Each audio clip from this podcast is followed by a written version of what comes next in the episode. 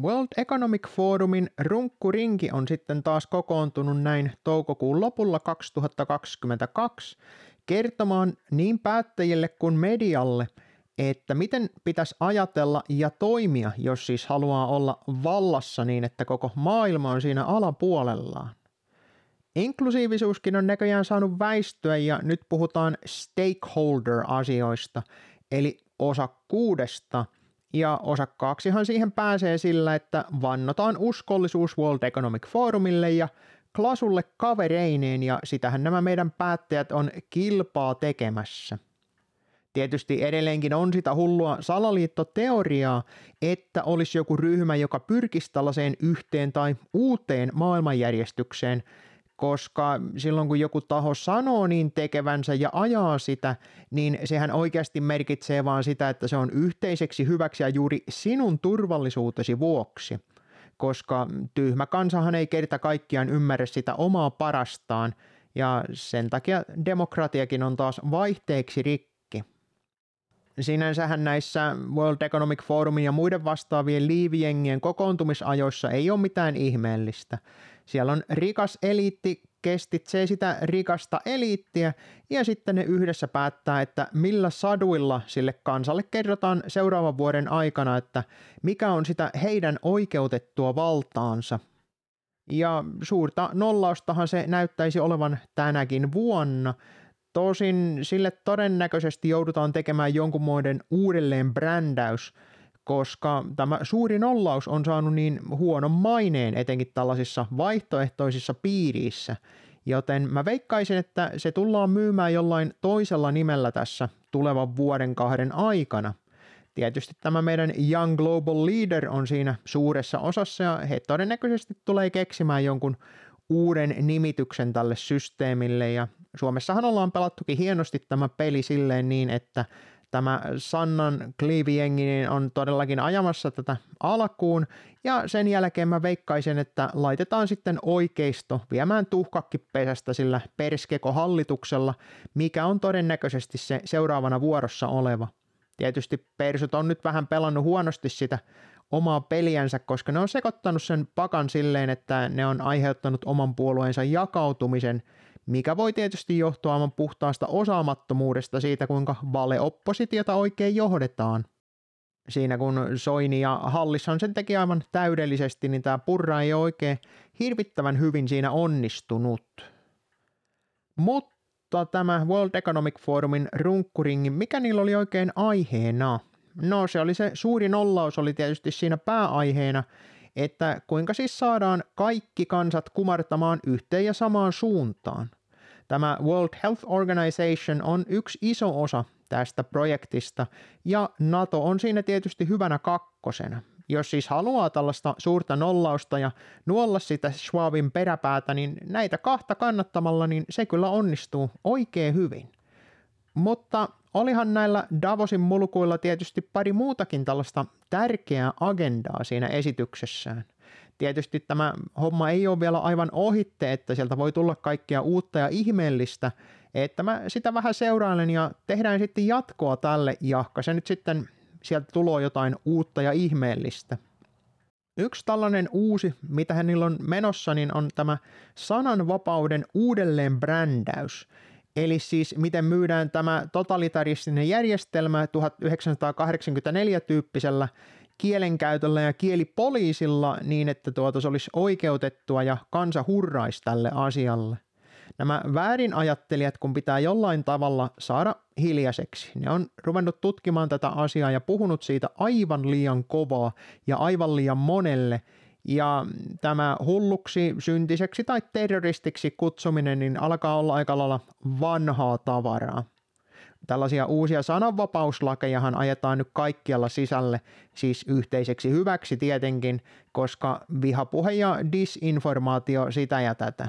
Mutta sananvapaus, se pitää määrittää uusiksi, koska edelleenkin halutaan siis teeskennellä tätä demokratiaa, no siis ainakin siihen asti, että saadaan se NVO iskuun.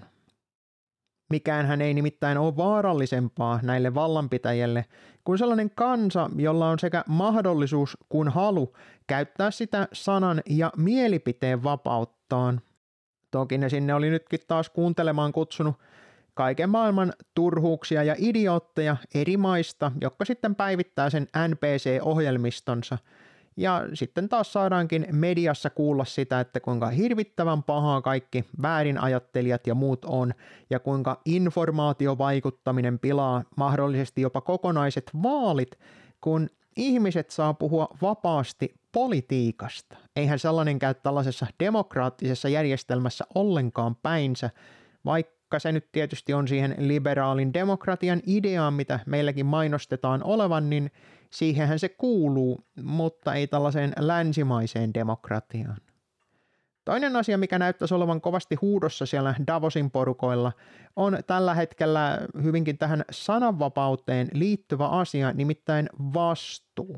Ei, ei niinkään se sanan vastuu, vaan se niin, että kuinka sä voit puhua paskaa ja tehdä ihan mitä lystäät ilman, että sä oot vastuussa siitä mihinkään ja kenellekään. Tämähän muutaman viime vuoden aikaiset tapahtumat on aiheuttanut vähän sellaisia ongelmia, että useammakin eri johtajat on tuota etsimässä tällaisia keinoja, kuinka sen luistaisi siitä vastuusta niistä kaikista paskasta, mitä ne oli kansallensa tehnyt tässä tosiaan parin viime vuoden aikana. Ja syyhän tähän tietysti onkin tähän vallan ulosantamiseen juuri tämä, että poliitikot ei halua kantaa vastuutaan, ei siitä mitä ne on tehnyt, eikä mitä ne on sanonut. Ja mikä sen parempi tapa kantaa sitä vastuuta tasan nolla, kuin että antaa se vastuu ja valta tietysti Suomen ulkopuolelle. Nimittäin onko sen parempaa hillotoloppaa olemassakaan kuin joku korkea virkamiesasema tai mitä nyt kutsutaan kansanedustajaksi, joka siis saa kaikki käskyt sieltä ulkoa eikä itse ole vastuussa mistään, mitä on tehnyt tai mitä on sanonut.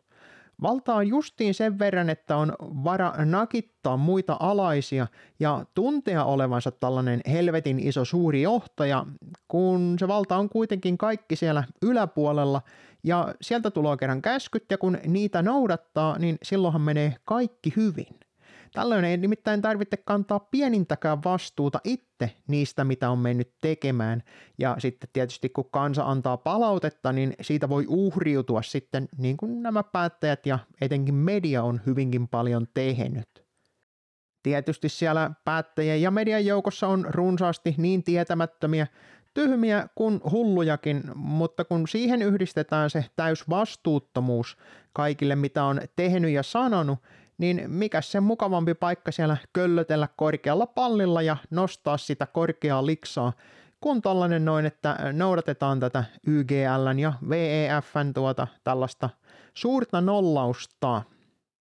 Kaiken lisäksihän tämä täys vastuuttomuus on ihan naurettavan helppo myydä kansalle, siis silloin kun media on kunnolla hallussa. Kaikki on sat sattumaa tai sitten se on jonkun ulkopuolisen syytä. Siis aivan kaikki on ulkopuolisten syytä. Mikään ei ole niistä omista päätöksistä johtuvaa. Esimerkiksi kaasun hinta on täysin Venäjän syytä, siis silloin kun meidän päättäjät haluaa kierrättää sen saman kaasun Saksan tai jonkun muun maan kautta takaisin Suomeen ja maksaa siitä ylimääräistä siis sille välikädelle, niin tämä on ei suomalaisten syytä, ei kun siis, no päättäjien syytä aivan täysin, mutta kansahan sen tietysti hyväksyy. Jos nimittäin lähtöä yhtään näitä päätöksiä ja asioita, mikä tällä maassa nyt oikein mättää, niin jos näitä lähtöä yhtään kaivamaan, niin aika usein johtaa sellaiseen tilanteeseen, että hetkonen, tämähän oli aivan tietoinen päätös. Tämä on meidän päättäjien tekemä ratkaisu – jonka aiheuttaa sitten tällaisia kaikkia mielenkiintoisia ongelmia, mutta se on myyty tuolla mediassa, että se olisi ulkopuolisten syytä tai sitten puhdasta sattumaa. Vaikka käytännössä ne on nimenomaan meidän päättäjien tekemiä asioita, Toki nämä meidän päättäjät ei itse niitä päätöksiä mitään tee, vaan ne on ottanut EUlta tai joltain muualta ne käskyt siihen niin, mutta ne ajaa aivan täysin niitä käskyjä, mitä niille on annettu. Tietysti monen mielestähän tämä ongelma edelleenkin korjantuu sillä, että tuota äänestetään. No ei se välttämättä ihan sillä ole. Toisaalta taas joidenkin mukaan tämä ongelma korjaantuu sillä, että annetaan vielä enemmän valtaa ulkopuolisille. Esimerkiksi nyt tosiaan Natolle, mikä tämä nykyinen keskustelu on. WHOhan nyt sen todennäköisesti tulee ottamaan sen valtansa tässä tulevien päivien aikana, mutta mä uskoisin, että tämä Naton kanssa tässä voi vielä käydä aivan miten sattuu. Ja Ylen antohan sen sitten tulee kertomaan, että mitenkä asiasta pitää olla mieltä, vaikka monet väittääkin, että ne ei sitä Yleä kuuntele eikä sieltä sitä näkemystään saa, niin yllättävän monella on silti kovin samankaltaisia ajatuksia tästä hommasta. Nämä olisi siis tosiaan ne Davosin toiveet tälle tulevalle vuodelle. Eli suuri nollaus jollakin lailla uudelleen brändättynä, sananvapaus uudelleen määritettynä, ettei kansa siis tajua sitä, että niiden ihmisoikeudet on viety – ja sitten toi vastuun pakoilu antamalla se valta jollekin ulkopuoliselle taholle ja syyttämällä kaikkia muita niistä omista päätöksistä ja omista tekosistaan. Miten on, kuulostaako tämä hyvältä vai pitäisikö tälle tehdä jotakin? Mitä meinaat? Valtaosa varmaan edelleenkin, kun haluaa leikkiä muutaman kierroksen lisää tätä samaa systeemiä, sillä demokratialla, eli siis sillä äänestämisellä – koska se oikein äänestäminen on se tapa, millä me ollaan tähän itse asiassa päädyttykin.